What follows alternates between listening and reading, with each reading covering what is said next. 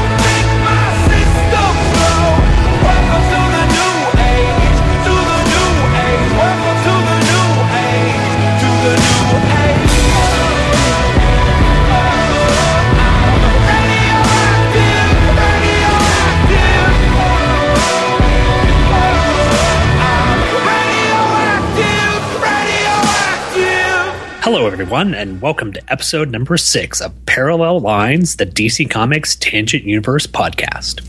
This is a show where we're going to be taking a look at the line of books that DC published in 1997 and 1998 that took the names of established, well known characters and gave them new, and more often than not, radically different origins and tales.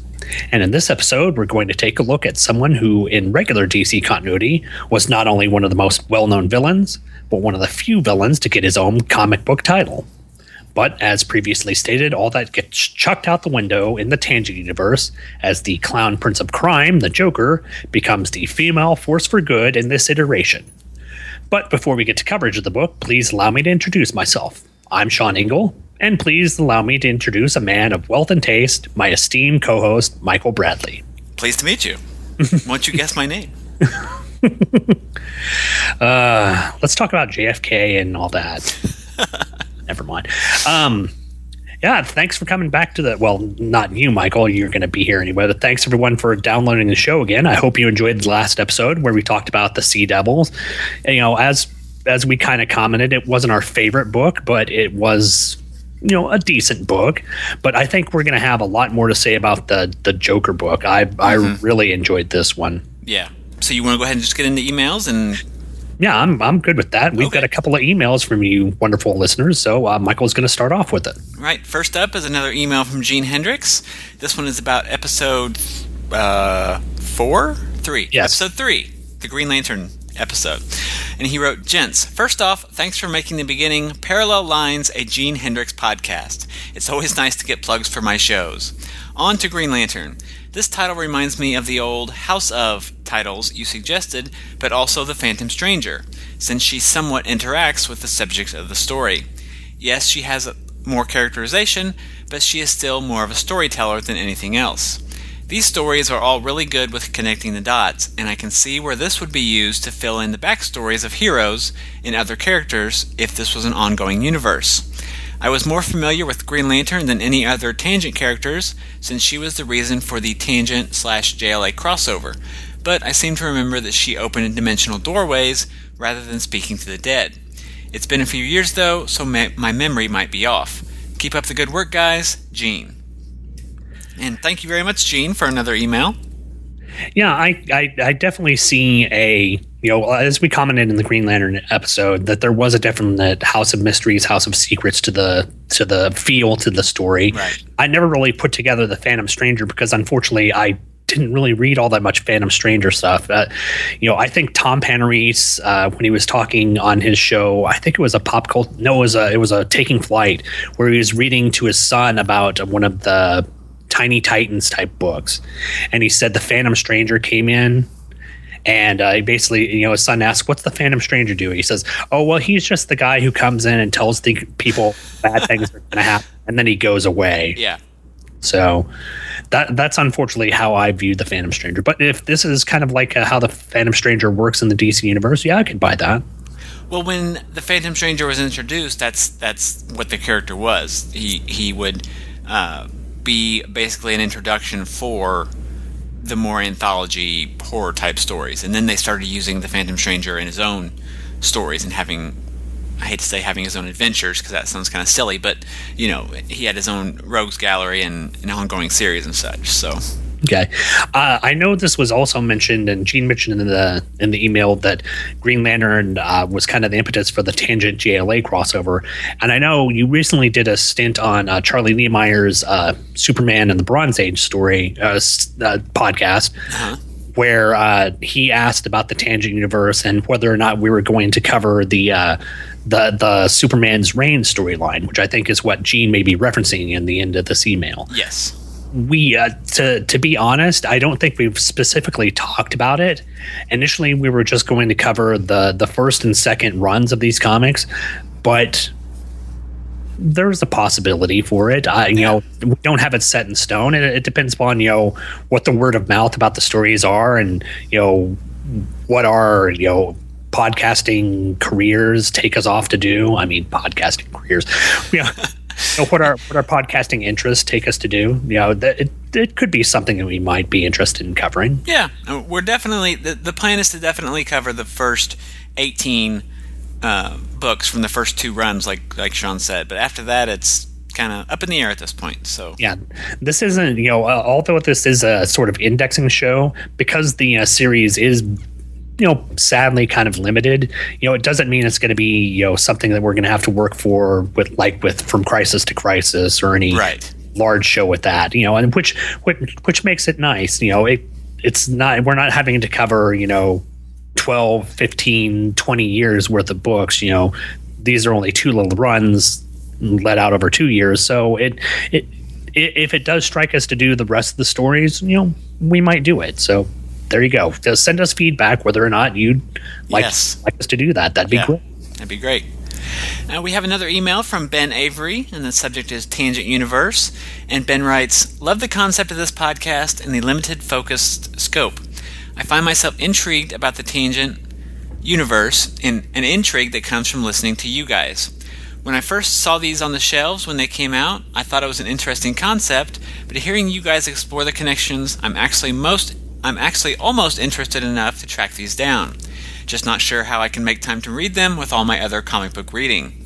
And Ben, I completely understand. Mm-hmm. I love what if type books and Elseworlds and alternate universes, and this feels like it would hit a nice sweet spot in my comic book loves. I have a question. A few years after Tangent, DC did a series called Just Imagine Stan Lee's, or something similar. How does this compare? Those I actually bought, but it feels like a very similar con- conceit in that he completely reimagined the characters, keeping only the name. Finally, you guys keep saying things like, if they ever revisited, but I have vague memories hearing about a return to the Tangent Universe in some books or, or in some books or other. Do you know anything about this?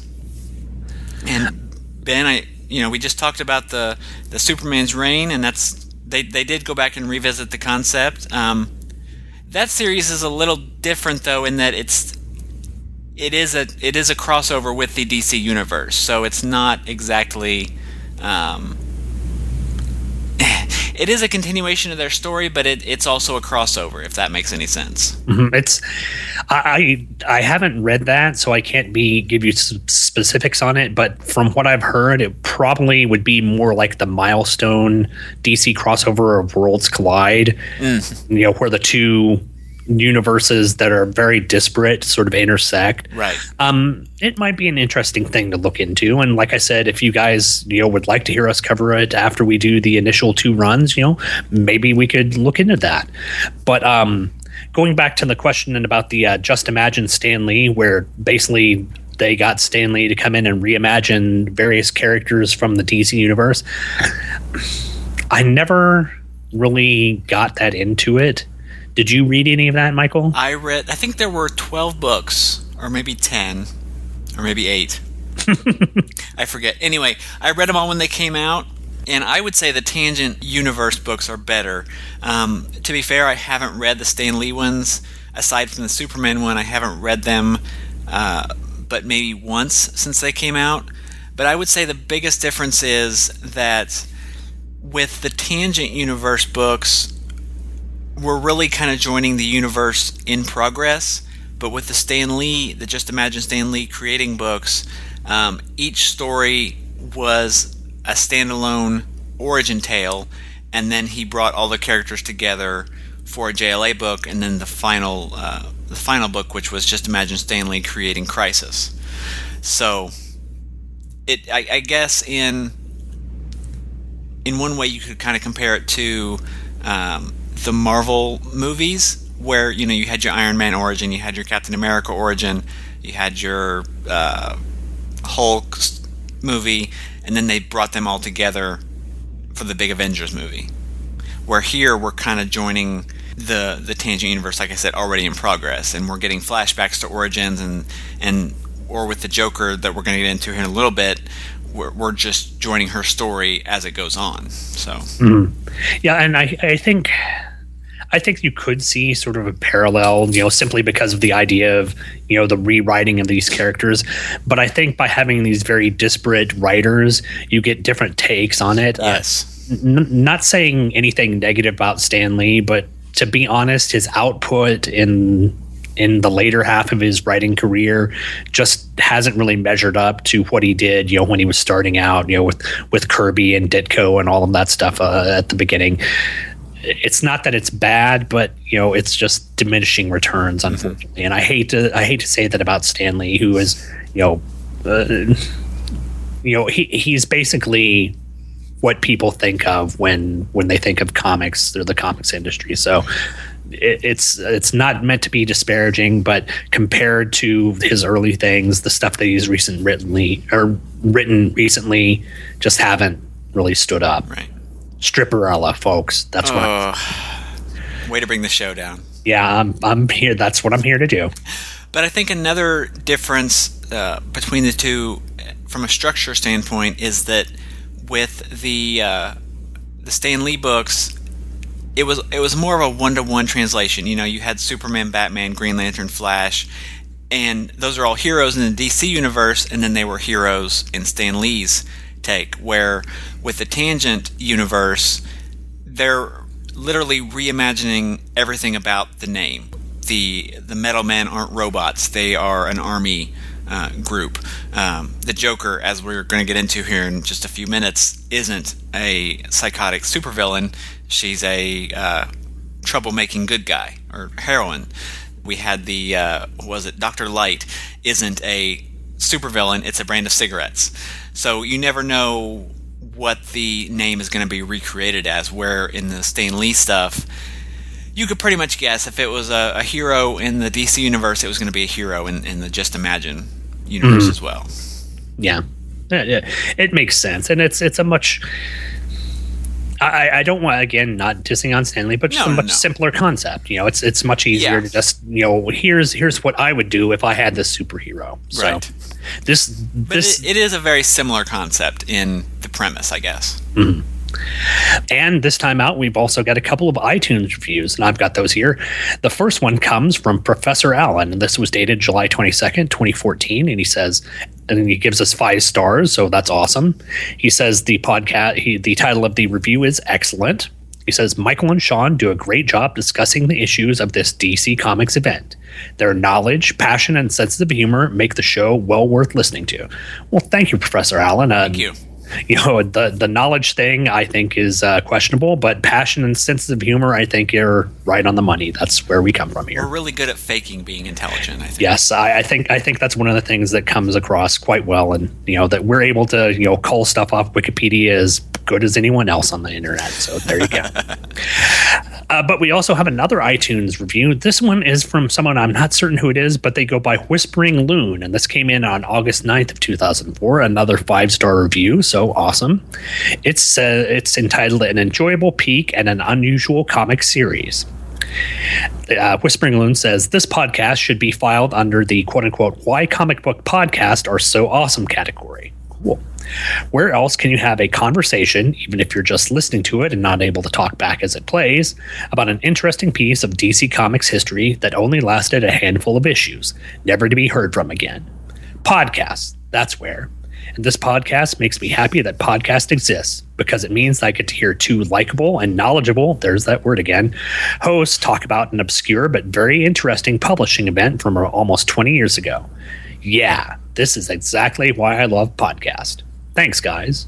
Well, thank you, Whispering Loon. I, uh, you know, that's one of the reasons I love podcasts as well because you can get all these little niche things. You know, yes, you can get these major, big, big uh, sort of corporate branded things like the Nerdist or these big podcasts like Kevin Smith's Fat Man on Batman that get the the big guests in. But the the wonderful thing about podcasting is you- anyone can do this. You can get these little niche podcasts about these little uh, stories that you know pretty much no one would talk about, and it can get people interested again. So I'm glad that there's people out there who are who enjoy the tangent line and are, are enjoying us. Enjoying hearing us talk about it. Definitely. Thank you very much. What would you say, Whispering Loon? Whispering Loon. Thank you very much for the glowing review. That's, you know, when you hear someone say that something, a, a podcast you put together is why they enjoy podcasts, that, that really means a lot. We really appreciate it. So, if you guys would like to either email us, the uh, email address is tangent at greatkrypton.com, or again, you can log into iTunes and leave a review there. Of course, you'll have to look for Parallel Lines, the DC Universe, uh, their DC Comics Tangent Universe co- podcast. Uh, we'd love to get iTunes reviews. It helps the show uh, increase in uh, popularity. So, please, either way, we'd we'd love to hear from you. Yes. And just for a peek behind the curtain, which is a phrase I use way too much, but anyway, just for a, a, a peek behind the curtain, as I'll say it again, as we're recording this, we have released three episodes and we have received three iTunes reviews. So if we can keep receiving at least one iTunes review per episode, I think that would be really awesome. Oh yes, Uh, and, and like I said, we really, really appreciate anything you guys write into us. It's like we've mentioned before. This podcasting thing is a lonely business. You sit in front of your computer with your notes in front of you, talking into a microphone, hoping that someone listens. And to get feedback is the most rewarding thing in podcasting, and we really, really appreciate any and everything that you guys send in. Yes. Thank you very much to everyone who's written in. Uh, so, this episode, to transition, we're talking about The Joker, number one, which had a cover date, like all the tangent books we've talked about, of December 1997 and was released on October 1st of that year for $2.95. Our cover is by Matt Haley and Tom Simmons, and our story is titled Laugh Till It Hurts. Credits are Karl Kesel Words, Matt Haley Pencils, Tom Simmons Inks, Chris Eliopoulos Letters, Moose Bauman Colors, Jamison Separations, Frank Berrios Assistant, Dana Kurtin Associate, Eddie Berganza Editor. Special thanks to Dean Zachary, based on concepts by Dan Jurgens. In New Atlantis, we meet that merry-making miscreant, that princess of the pun, the queen of comedy herself, the Joker. A vigilante by trade and a comedian at heart, the Joker causes trouble for police and criminal alike, with Officer John Keel eventually getting involved in the hunt after crossing paths with a champion of comedy while arresting midget mobster Doll Man for smuggling weapons. In her underground hideout, the Joker does her own research into Officer Keel.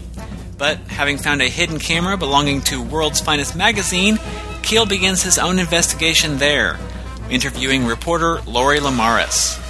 Lori tells Keel her camera was stolen shortly after interviewing President Schwartz, and she tells him all she knows about the Joker, in that she doesn't know much at all. In fact, a few blurry video clips and wild speculation about her origin are all anyone has been able to get so far. Upon leaving the magazine, Keel and his partner have another encounter with the Joker, where the Maiden of Mayhem humiliates them and leaves them looking like fools.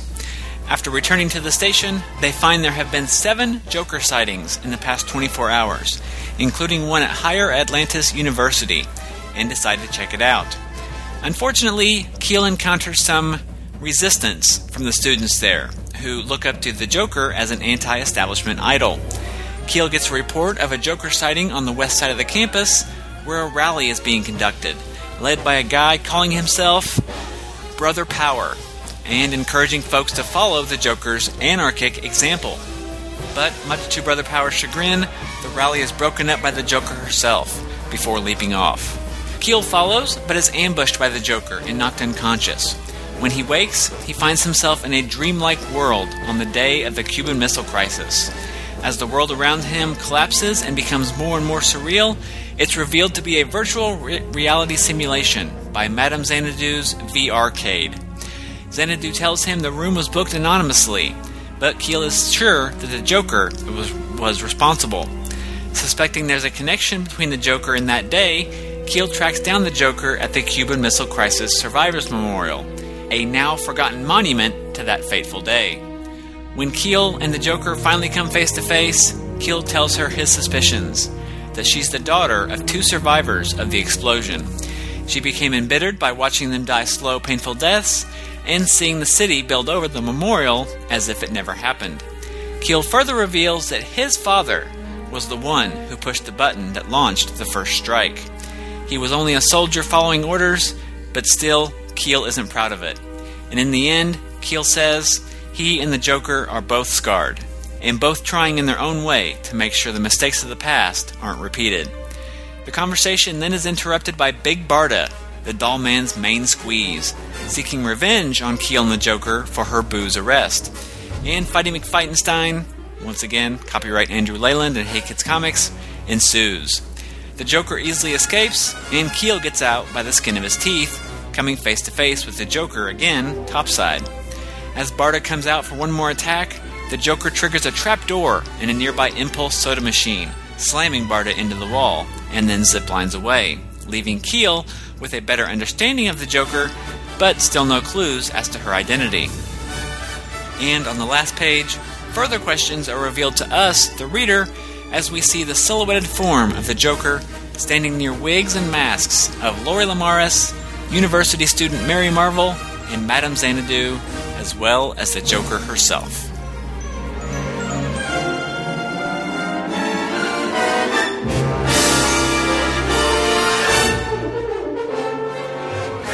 Wow.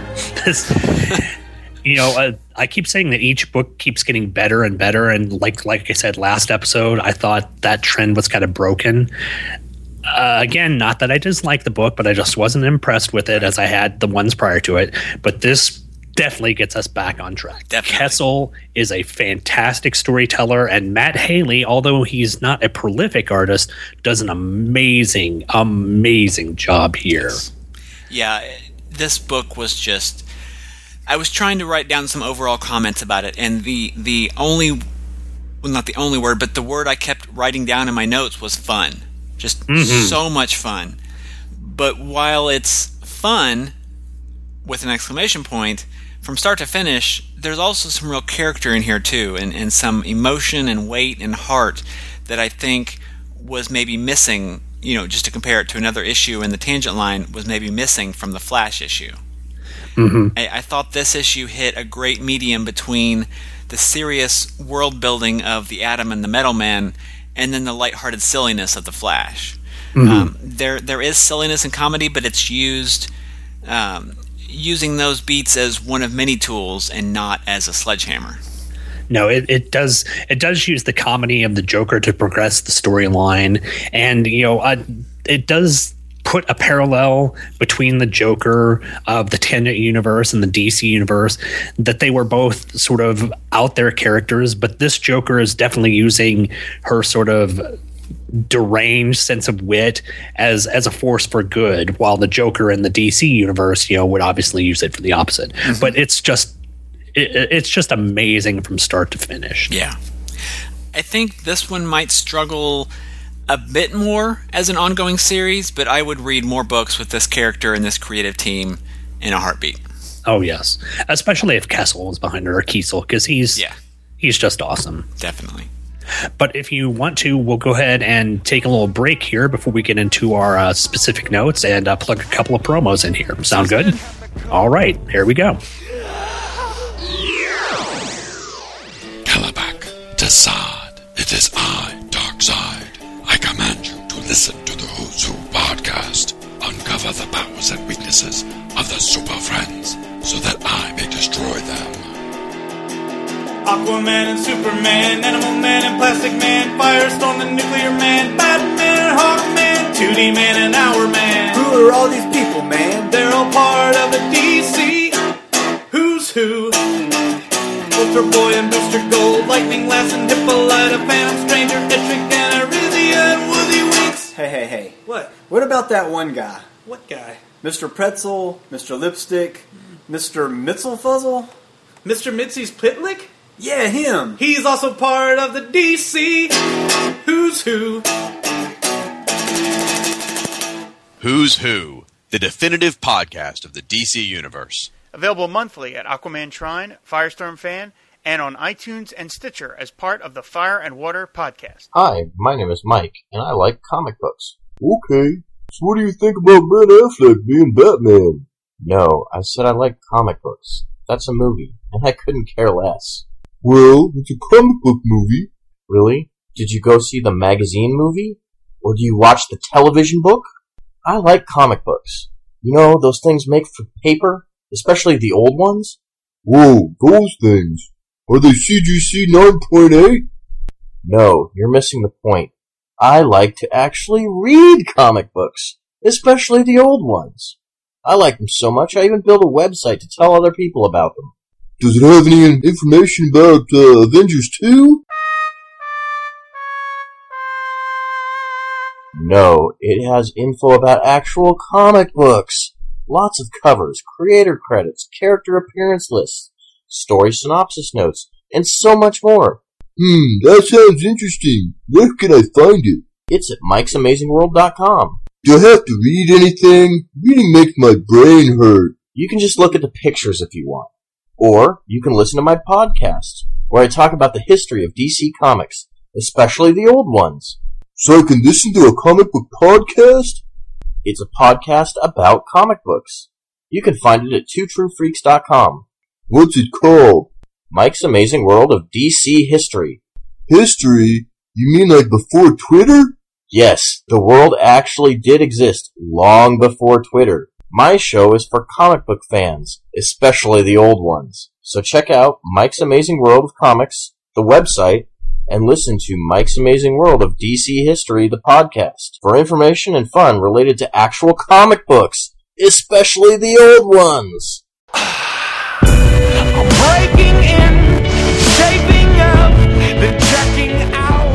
And just like that, we are back. So we're going to go ahead and hop right into our general notes about this, and uh, spec- actually more specific notes about the book. Uh, do you want to start off with the cover? Yeah. Okay, I really love the design of the Joker. She's First of all, I like Haley's uh, de- depiction of females in here. She's very attractive, but she doesn't feel unrealistic. She's got curves, but she feels in proportion. She is very, you know, I'll admit she's very sexy, but she's also completely covered. So there's really no skin showing except for her face. Mm-hmm. And, you know, as we see at the end of the book, her face might even be a mask at that point. So the fact that she's just such an attractive looking character and that she's completely covered up should be a smack in the face to some writers who can't seem to figure out that you don't have to show people naked to make them look good. Right. I'm looking at you, Red Hood and the Outlaws. Thanks for ruining Starfire. Sorry, it was bitter. You've really got your grumpy old man on lately. Well, uh, you know, I'm I'm going to start my get off my lawn cast with Scott Gardner later this year. Uh, yeah, I really like the uh, the design on the Joker as well. They don't really talk about it too much in the back matter, but designing this costume had to be difficult in not making her look like Harley Quinn. Hmm And I mean, Harley hadn't appeared in the DCU proper yet, but she was very popular on the animated cartoons, obviously. And in the end, I mean, it, it is a little reminiscent of Harley's original look, but I like the costume a lot. It's it's very colorful. It looks good in motion, and I can see this translating to live action or cosplay really well. Mhm. Like you like you just pointed out, you know, she's completely covered, so it's not like a. Uh, well, we'll just keep on with Starfire. You know, it, it would be hard or difficult for a female comics fan to dress up in Starfire's current costume and spend an entire day at a con. hmm So, and the the puffy sleeves on the jacket to hide the gadgets is genius. Oh yes, I, I fully agree. You know, it's it's a really great design. The it, it, especially the, the the the unisuit or the the unitard that she has wearing the the design of the checkerboard down the legs it's just Mm-hmm. it's really a great design i i, I love love this character And it, the uh, the face paint is very nice too. It's it's expressive, but at the same time can be a good kind of emotionless when they need it to be. hmm And, and we'll get we'll get to points to that here in the story. So, um, page one, we get again uh, a scene that's pretty reminiscent of the scene that we saw in Sea Devils with someone kicking an impulse soda machine because it's not working, and we'll get to see why the machines aren't working later on in the book. Yep. Uh, the narration on this page also gives us our first confirmation that these are happening in present day, 1997. Mhm. And I realize that's a minor point, but I bring it up because in the last panel, Keel is wearing a pin on his collar that reads 20, which I can only assume is a 20 year pin uh, after having been on the job for 20 years. So if he joins straight out of high school, the timeline would line up. So that's a really great detail. Oh yeah. The next thing I have on page two is is just Haley. The one thing about uh, female characters, especially in the '90s, is that they don't look realistic. They don't look like female characters. They're either too top heavy and have their waist far too small that they can't have internal organs in there. Haley draws the Joker to look like a very fit female. She has curves. She has she has a stomach. Yes. It looks like she has internal organs in there. It doesn't look like her her her you know abdomen has been compressed down to nothingness. It's just beautiful artwork here and I can't you know if you don't have this comic in front of you, if you can find it anywhere, please do. You will be so pleased at this because so often when female characters are drawn, attra- you know, attractive female characters are drawn, they're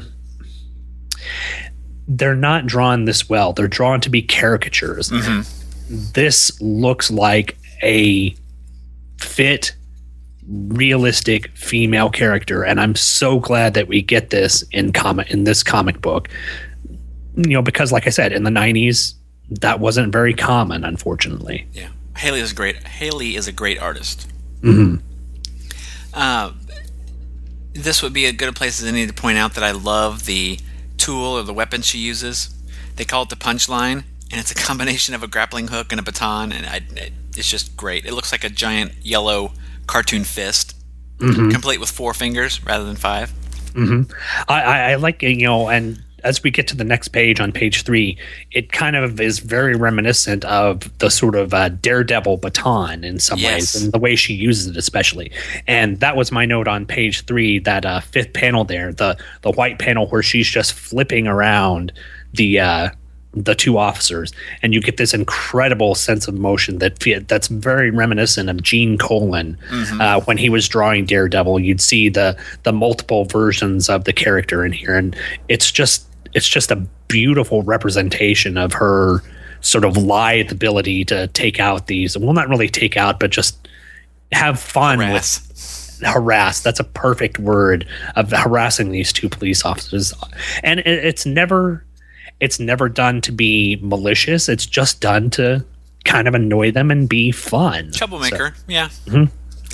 Before we go too far, did you catch the reference to Celeste Nelson on the front page, on the first page? Let me see about that. The- no, I did not. the the uh, the right hand side, those three panels, the top panel, the guy's looking at a copy of uh, I guess it's World's Finest, and he makes a reference to Celeste Nelson.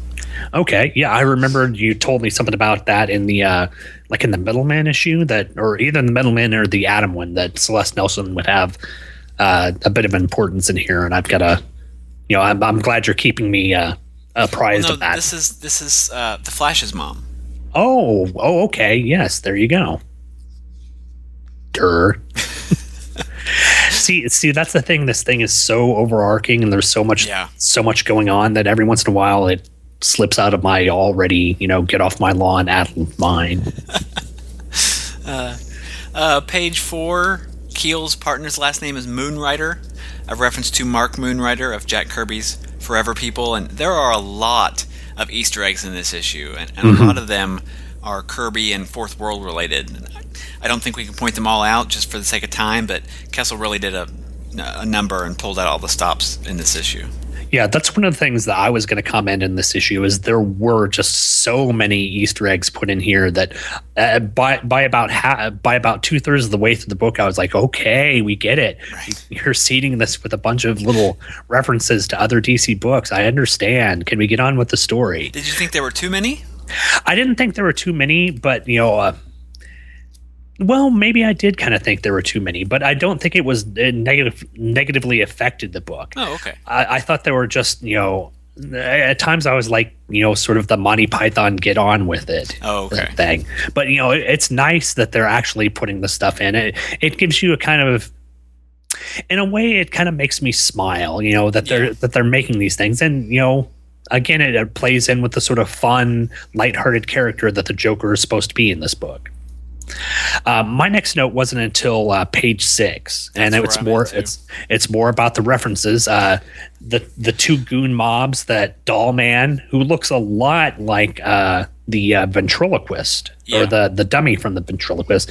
The two mo- the two um, mob uh, thugs are Titano and uh, Gorilla Grodd. yeah Gorilla Grodd. So. Two gorilla characters as uh, beefy thugs here. I as love gorillas, that. basically. Yeah. Um, on this page, Dollman is smuggling weapons, pulse cannons, and grav bombs, which are the same weapons we saw used in Sea Devils last episode. Mm-hmm. But they're smuggling them in crates called marked fish sauce. so my question is, do you think that was a coincidence or a reference that makes less sense since Busiek's pitch or, or Busiek's story deviated from Dan Jurgens' original concept for that book? Hmm, I don't know. I think it's I think it's kind of uh, interesting that, that these weapons that were supposed to be designed to take out the sea devils would be transported in something that uh, is related to something that we cover seafood with to uh, Yeah. you know take the taste out. So you know I don't know if it's it's not necessarily ironic, but it's uh, coincidental. Uh, it's an interesting little uh, kind of nod to what went on in in that previous story. Yeah. My other note for this page was that the art was really nice, and it's nice throughout the entire book. Uh, I, I really do like Matt Haley. Yeah, I'm I'm looking here at that uh, on page six. That second panel is uh, Keel's coming through the door. The sort of checkerboard pattern on his uh, on his on his suit. It, it's really well shaded as well. Uh, The Yes. inking work on there, and uh, who's the inker on this? Tom Simmons Tom Simmons. does a really good job on this. You know, it, the the artwork here is. It's it's right up around there with McKone's art for the Metal Men issue, in my opinion.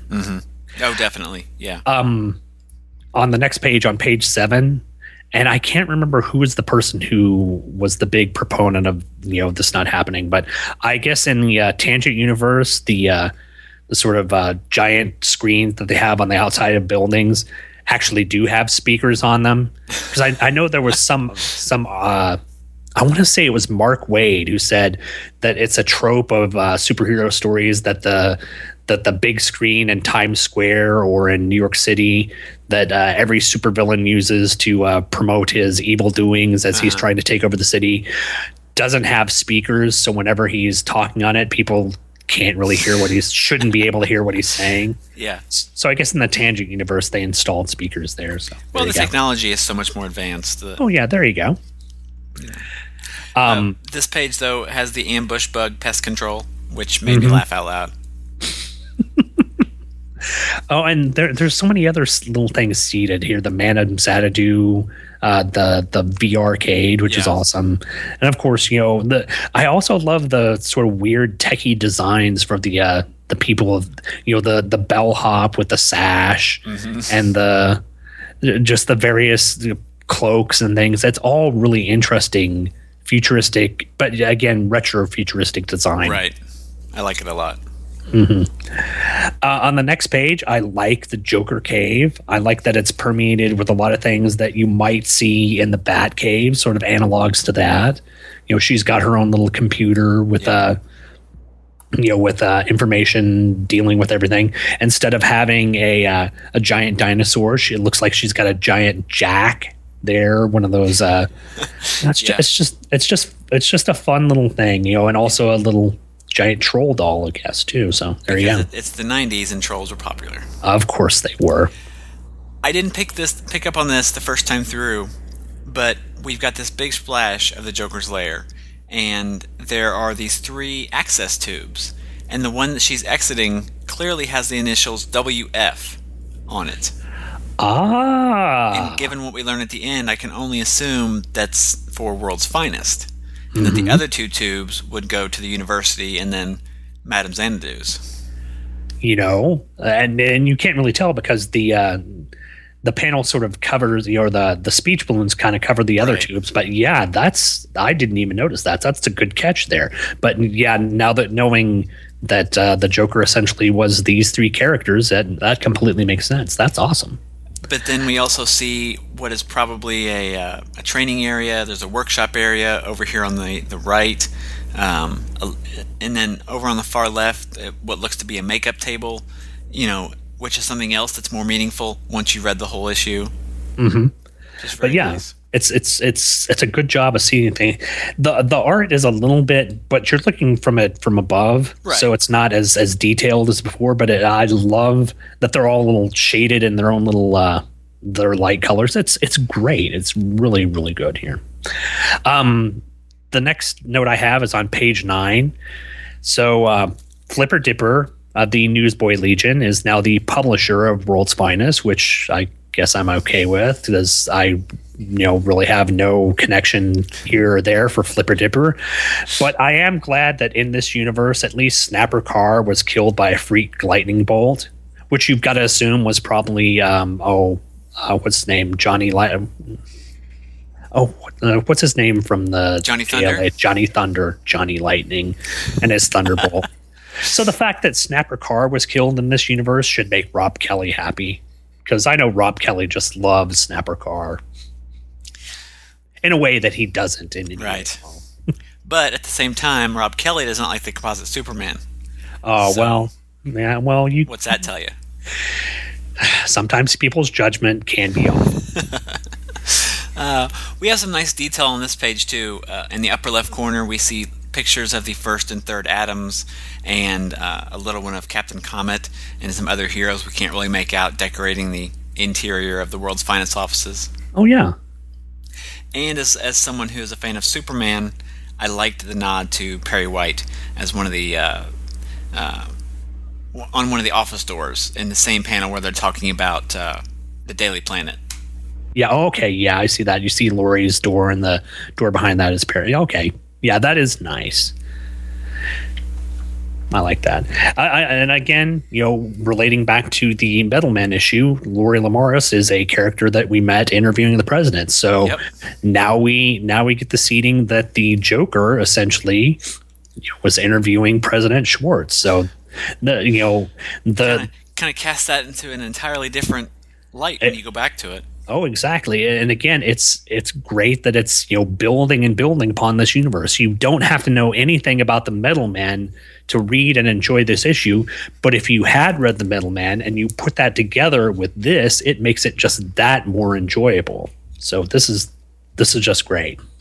Page 10, you know, we both have lots of good things to say about Matt Haley, but at the bottom of this page, Lori looks kind of weird. Yeah, her face looks a bit too full.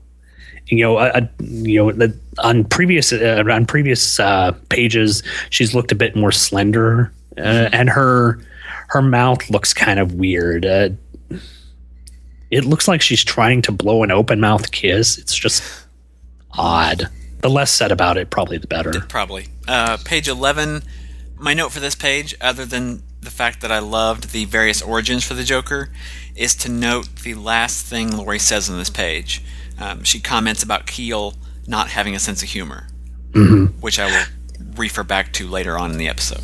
Oh yes, I like the fact that here uh, in this first panel, it looks like you know, they say that she might have been a manifestation of those who died during the Cuban mis- Cuban Missile Crisis, Uh-huh. and that kind of ties back to the Green Lantern story because the energy that's bringing her back from the grave does kind of uh, equate to the energy that the Green Lantern used to bring back Captain Comet and you know uh, the character of oh uh, King Faraday back from the grave. So yeah, I, I like the sort of connection there. Right. And the Um, other, the just for the folks that don't have the books, the other reference or the other uh, possibilities they give for her origin are that she is a uh, wacky space alien trapped on Earth, and that she uses the Joker face to uh, disguise her real face, which, um, or she uses the human face to disguise her real face, and then on the third hand, uh, that her parents were killed, and she swore revenge just as a playing card blew in through the window. See, I I love that sort of goofy sense of humor that's Yeah. obviously you know poking fun of the whole Batman origin. So that's that's just great. My next page is again we get these great little Easter egg references here.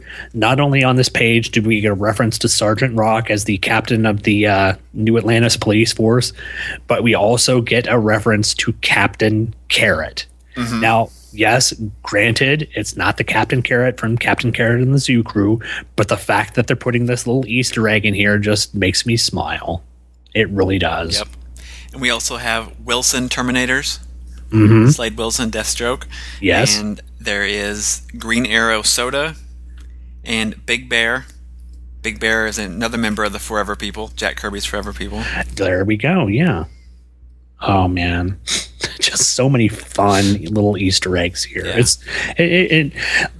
Maybe I'll have to re. uh, You know, maybe I have to make a sort of recant my statement about the the amount of Easter eggs because it, it's more fun.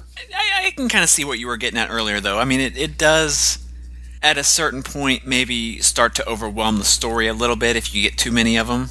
Mhm. But at the same time, they're just winks and nods for the fans. So, That's true.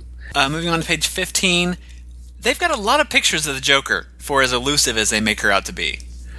Well, you've got to kind of think that maybe she's just, you know, again goofing with the people. You Could know, be, she yeah. she she knows where the security cameras are, and she goes out around, you know, mugging for the cameras in order to sort of again playfully uh, harass the uh, police officers. Yeah, I like So that idea. there you go.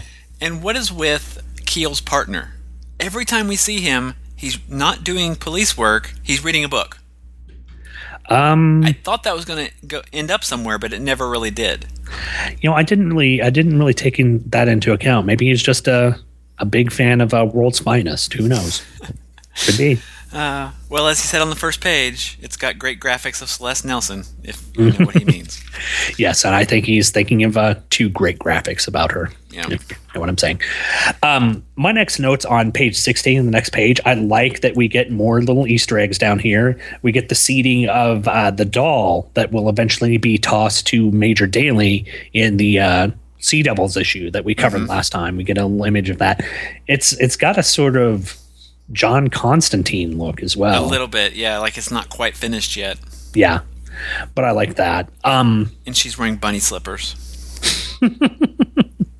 that's always awesome. But this is this is also a really sad page because we we briefly see a guy that's filling the soda machine, and it talks about the Miami sunburn, which is the name given to people who were caught in the Cuban Missile Exchange, and their their skin is really badly burnt and scarred, and it's sad, but it's part of why this book is so good because they have these sobering moments in the midst of all the fun and silliness, yet it still all flows together nicely.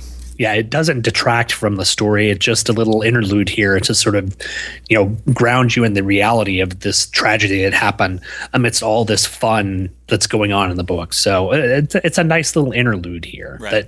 that, that again doesn't break things up. Page Um, 17, we, we get a very brief appearance from J.J. Daly from the Sea Devils issue.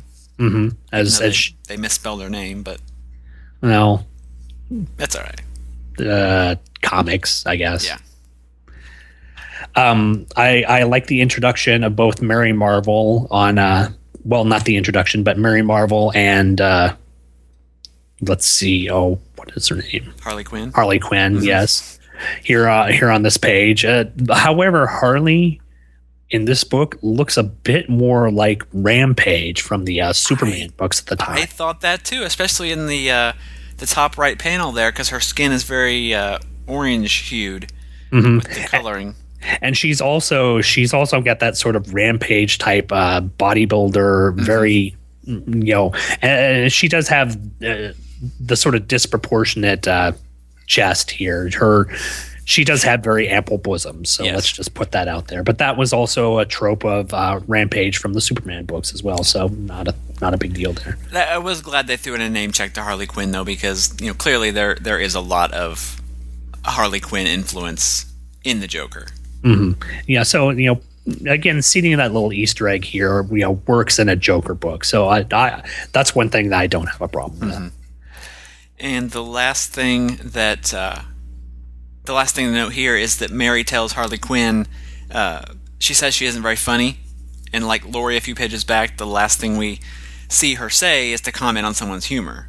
hmm Again, you know, seeding the idea that all all of these characters are played by the same person. So that that humor is a part of her her reason for being. Yeah, and it, but it's very subtle. Hmm Yeah, and, and again, Karl Kesel. Yeah. he's an amazing. They they got amazing writers to do this, and you know it just it, it works so well here. Especially here on page page nineteen, a character that I thought no one would ever reference ever in a comic in, in in any point in time ever again. Brother Power the Geek Yep.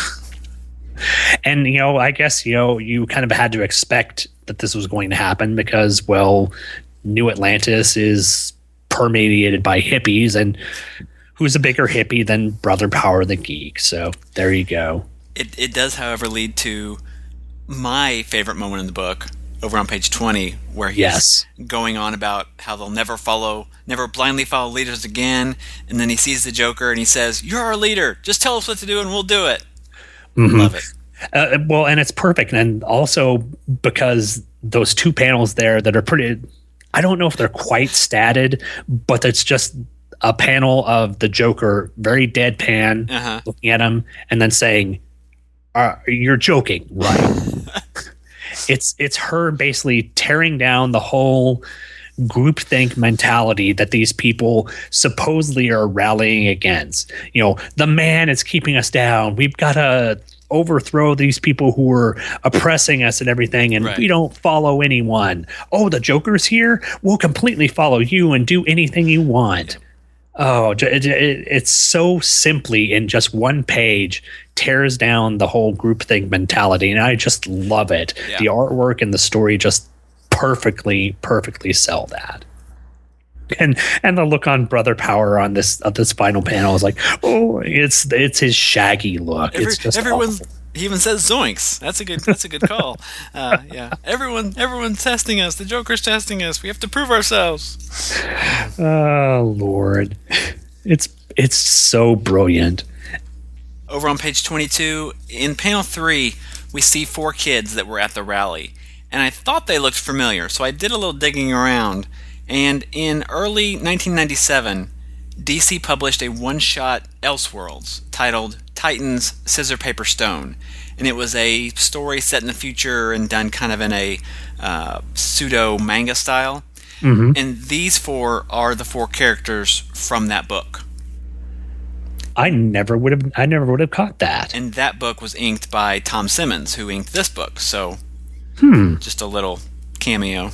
See, that's interesting because they don't look really all that out of place for this futuristic world. Right. You know, their their costumes are, you know, the, are appropriate for the title, but the fact that they're brought out of a, you know, sort of one shot Teen Titans comic and put in this universe is a nice little Easter egg that you know n- necessarily doesn't tie in with the tangent idea or philosophy, but it's a nice Easter egg for those those people who have read it. So that's Yeah. cool my notice on page 23 is you know after keel gets knocked out by the joker i really like the black and white design here on this page that's some really great art and the, again the joker's costume just works for this because you've got most of her uniform being uh, black except for the checkerboards down her leg and the sort of uh, piping down her very puffy sleeves.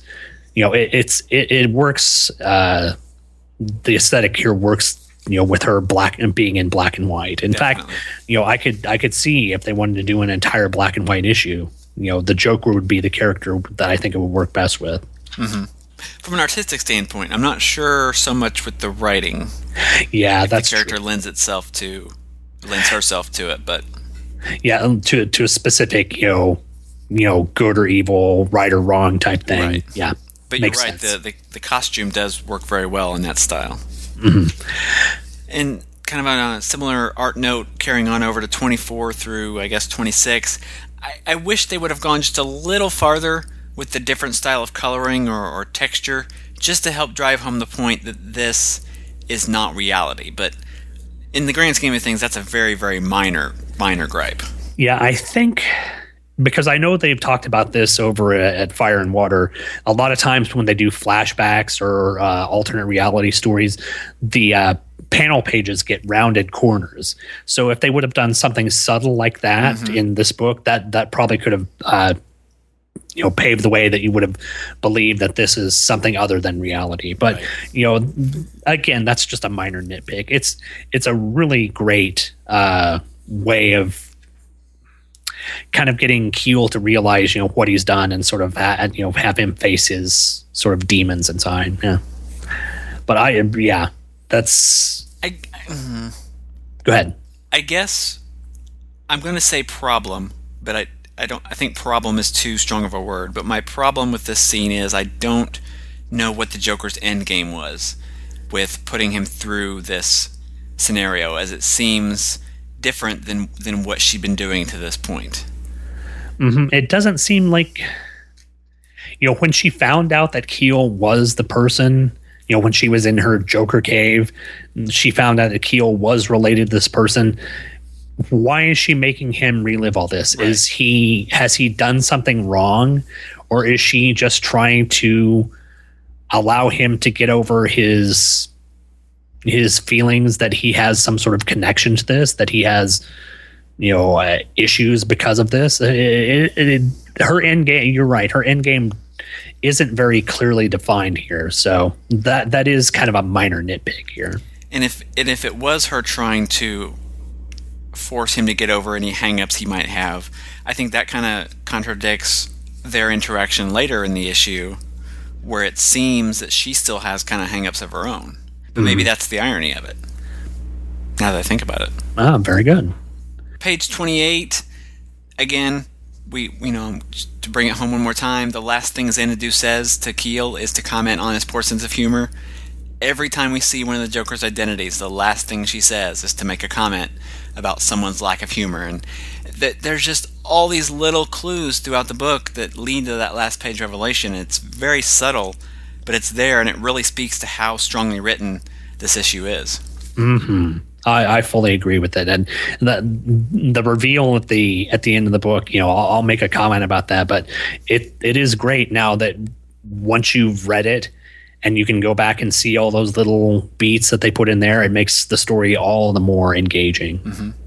Although, also on page 28, she talks to someone called Alfred, hmm which is a question mark that's never really revealed. You know, it's never really revealed who she's speaking to, if this is the Joker.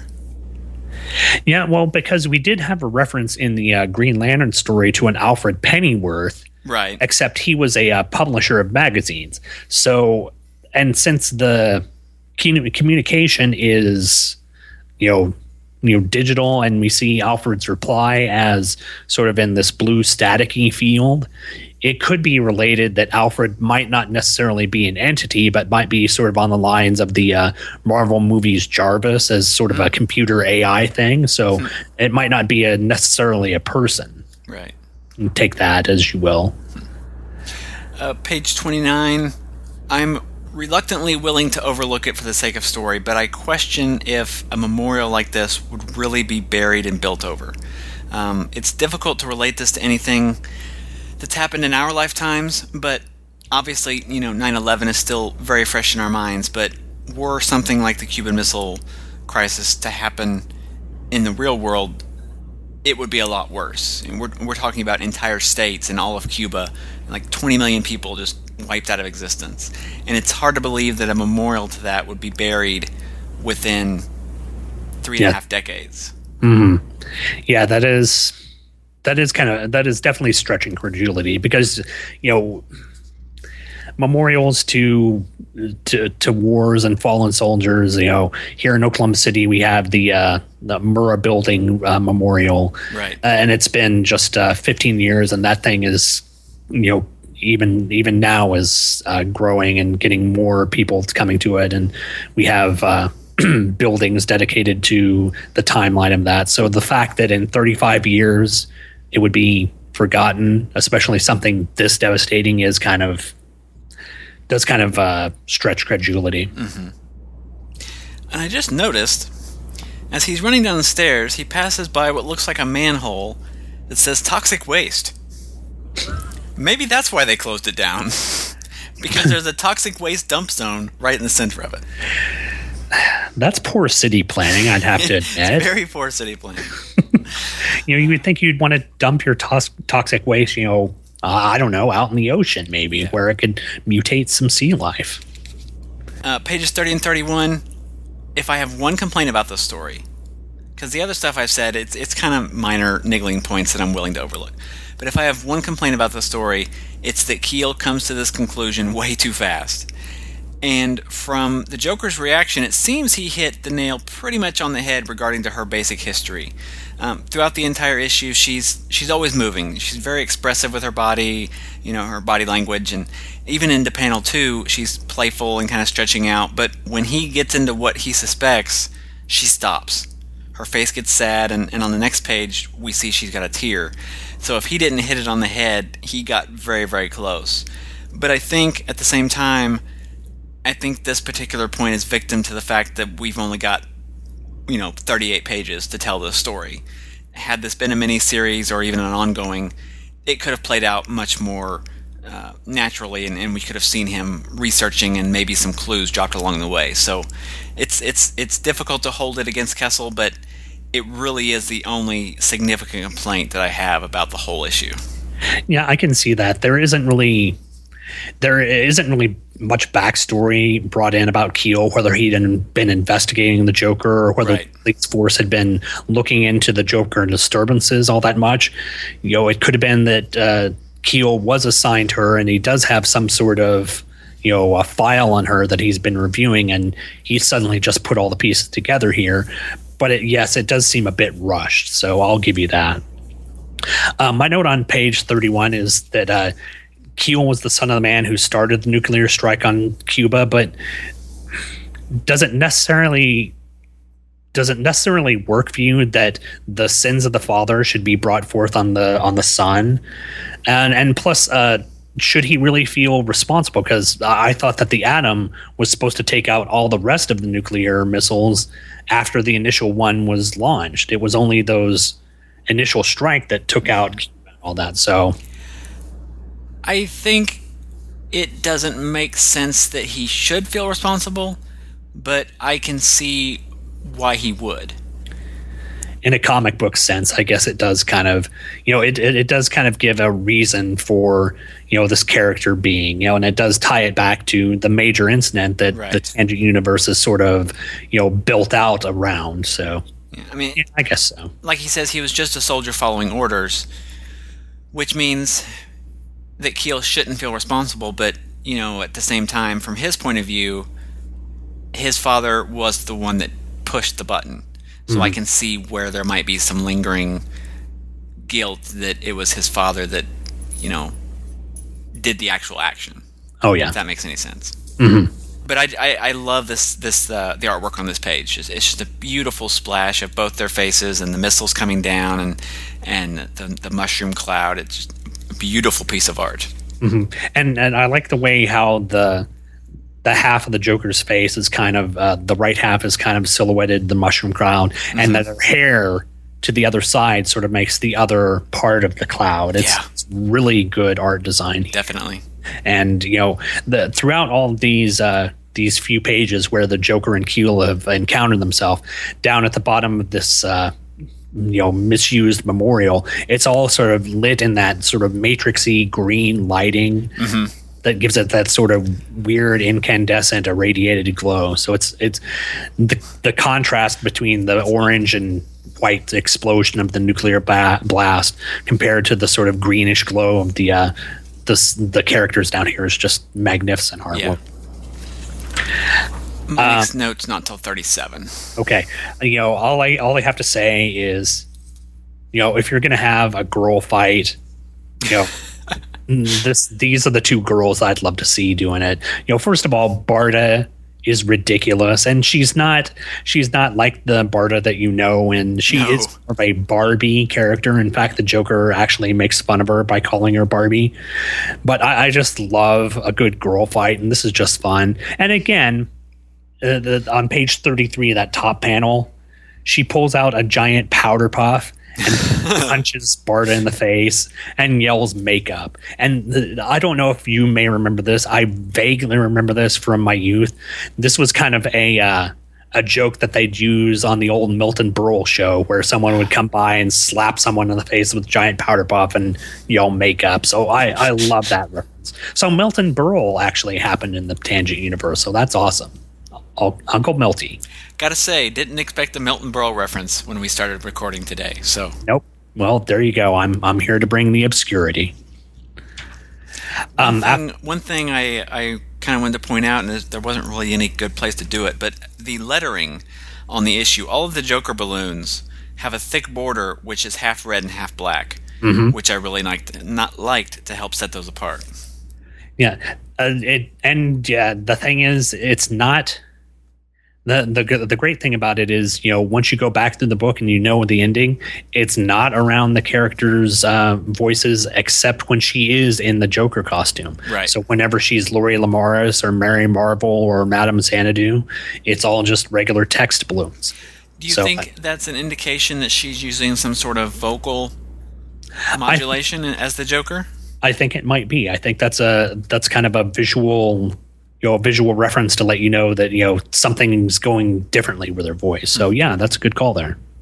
Page 37, Keel calls the Joker their friendly neighborhood femme farcical, which I liked. Yes, well, then and also there were references earlier here where the uh, the Joker said you know she was bitten by a what? oh, the radioactive, radioactive joy joy buzzer. Yeah. and with great power becomes, great responsibility. Yeah. So yeah, that's you know, it's again, it's a serious issue dealing with you know the tragedy of nuclear war, but it's you know it's paralleled with so many little fun gags mm-hmm. that that you would expect from from a Joker story. Yeah. You know, e- even even those Joker stories from you know the 1970s where the Joker had his own book, except this time out in the Tangent universe, the Joker is you know a tricksterish hero. So it's great. Yeah. So at the end of the issue here, uh, Keel talks to the Joker about getting his gun back, which she had stolen early in the issue, and uh, she says he'll uh, she'll have a messenger drop by the squad room in a few hours, and he uh, makes a crack about delivering it personally. And I like to think that at this point in the story, Keel has kind of changed his opinion on the Joker, and he wouldn't actually bring her in. You know, he might not be able to officially condone her vigilante actions, but he knows that she's ultimately a force for good, and and really, aside from some assault and battery, she really didn't do anything illegal. So, a lot like Commissioner Gordon and Batman in the DCU proper, I, I think he's going to be willing to turn a blind eye to her activities, even if it's only unofficially. Well, and I think uh, I think the parallel between uh, Commissioner Gordon and Batman is an apt one. I think this is essentially, you know, in the Tangent universe, this is those two characters here. It's you know, it's it's a police official and a renegade uh, crime fighter. You know, it just happens that it's kind of reversed here. It's the Joker is the reva- renegade crime fighter. So it's it's it, it, that's a very apt description Cool. Um, on page 38 you know i just it's it's it's a great reveal you know? The joker was not only lori lemaris but she is mary marvel. She was madame xanadu. She was keyser soze. It's just it's just amazing the the number of characters that she was in this book and you know many others i'm sure. But you know the th- the fact that it ends on on a laugh on on Keel laughing Yeah. and and not the sort of laughing that you'd see at the end of the Killing Joke because that go, that book can go die in a fire. But no, this is this was just a great great book. Yeah. Like I said at the very beginning, it, it really toes the line between the serious world building of, of the Atom and the, the lighter comedy of the Flash. It- hmm. Maybe not a perfect comic, but a darn good one. Definitely.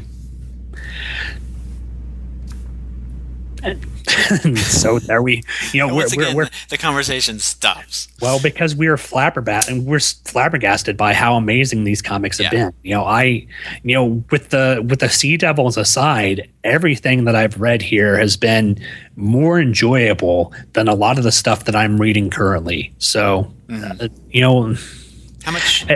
How much new books are you reading right now? right now well actually um, right now uh, since all star western finished up right now i'm only reading walking dead. Uh, i might think up about picking up the new uh, geoff johns pen superman. I read the first issue 32 and i think 33 might be out. Um, other than that i'm not really much of anything. Uh, surprisingly the only other new thing that i'm picking up is an archie comic. Uh, Really? the, uh, yes uh, i'm reading afterlife with archie. Oh, okay. and uh, you know uh, to be honest that's actually more engaging to me than the walking dead surprisingly. So uh if if you're interested you know i never thought that i would be interested in reading archie comics but the the stories that they're doing here are are pretty phenomenal. So yeah i'm i'm not really reading all that much new stuff but i'm i'm glad i'm getting to read this old stuff because it is it is just so much so much fun Definitely. but I think that is gonna, unless you've got anything else, I think that's gonna wrap it up for this time out. I'm good. Okay, so next time out, we're gonna be taking a look at a story that I think is going to tie up a few big things. We're gonna be covering Nightwing, aren't Oh. we? Actually, I just remembered. Yes. Before we move on to what what's next, this is the first issue that is in volume two of the Tangent trade paperbacks. Okay, so so if you're reading through the paperbacks, the, the you have to get volume two now to follow along with us.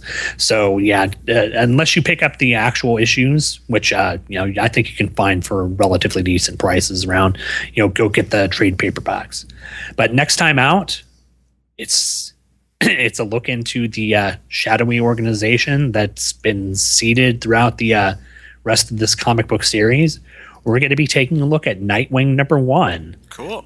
So, uh, yes, it's not uh, Dick Grayson, it's uh, Shadowy Government Organization. So, there you go. Written by Oh, John, yes. John Ostrander. Mhm. And Jan Duursema, the artist. So, some good stuff will be coming there here the uh, next time on Parallel Lines. So, hopefully, you will be coming back to listen to us talk about it. And uh, hopefully, you'll be writing in as well. And uh, we will catch you next time on another episode of Parallel Lines, the DC Comics Tangent Universe podcast. Bye, everyone. See ya.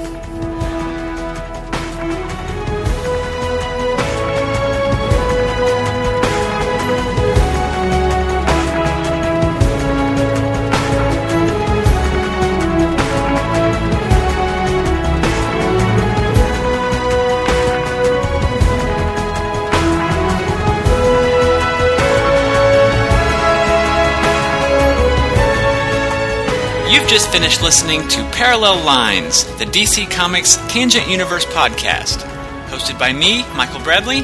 and me, Sean Engel. The show can be downloaded from a variety of places, most notably Michael's website, greatkrypton.com, where you can find show notes, cover images, and a section for leaving comments about the episodes. It can also be found on iTunes by searching for Parallel Lines. And if you happen to use iTunes, please take some time out to leave a review, maybe even a five star one. All reviews help more people to find out about the show. The show is also on Facebook, where you can like us and get updates when new shows are posted. Plus, images, plot elements, and general discussion about these books can be found there as well. Want to send feedback about the episode? Well, then you can email us at tangent at greatkrypton.com. All feedback is warmly welcomed, and we will definitely read your emails on the show.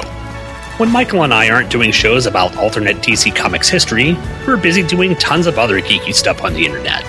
For instance, Michael does a podcast about Superman and Batman team ups, cleverly titled Superman and Batman. Plus, he hosts a blog about the Man of Steel's creators, Jerry Siegel and Joe Shuster, called Siegel and Shuster Mythmakers, both of which you can find over at greatkrypton.com. And Sean hosts a Green Lantern podcast focusing on Guy Gardner and Kyle Rayner called Just One of the Guys. He's also a guest host on Walking Dead Wednesdays, a Walking Dead podcast, and Who True Freaks, a Doctor Who podcast. And all these shows can be found over at twotruefreaks.com. Speaking of Two True Freaks, if you ever feel like making a purchase from Amazon.com, please use the link at twotruefreaks.com. After clicking the link, any purchase you make at Amazon will shoot a percentage of money back to the Two True Freaks website. It won't cost you anything extra, but it really helps out a great bunch of podcasters. Thanks for downloading and listening, and come back next time for another episode of Parallel Lines, the DC Comics Tangent Universe podcast. Because in the Tangent Universe, you only know the names.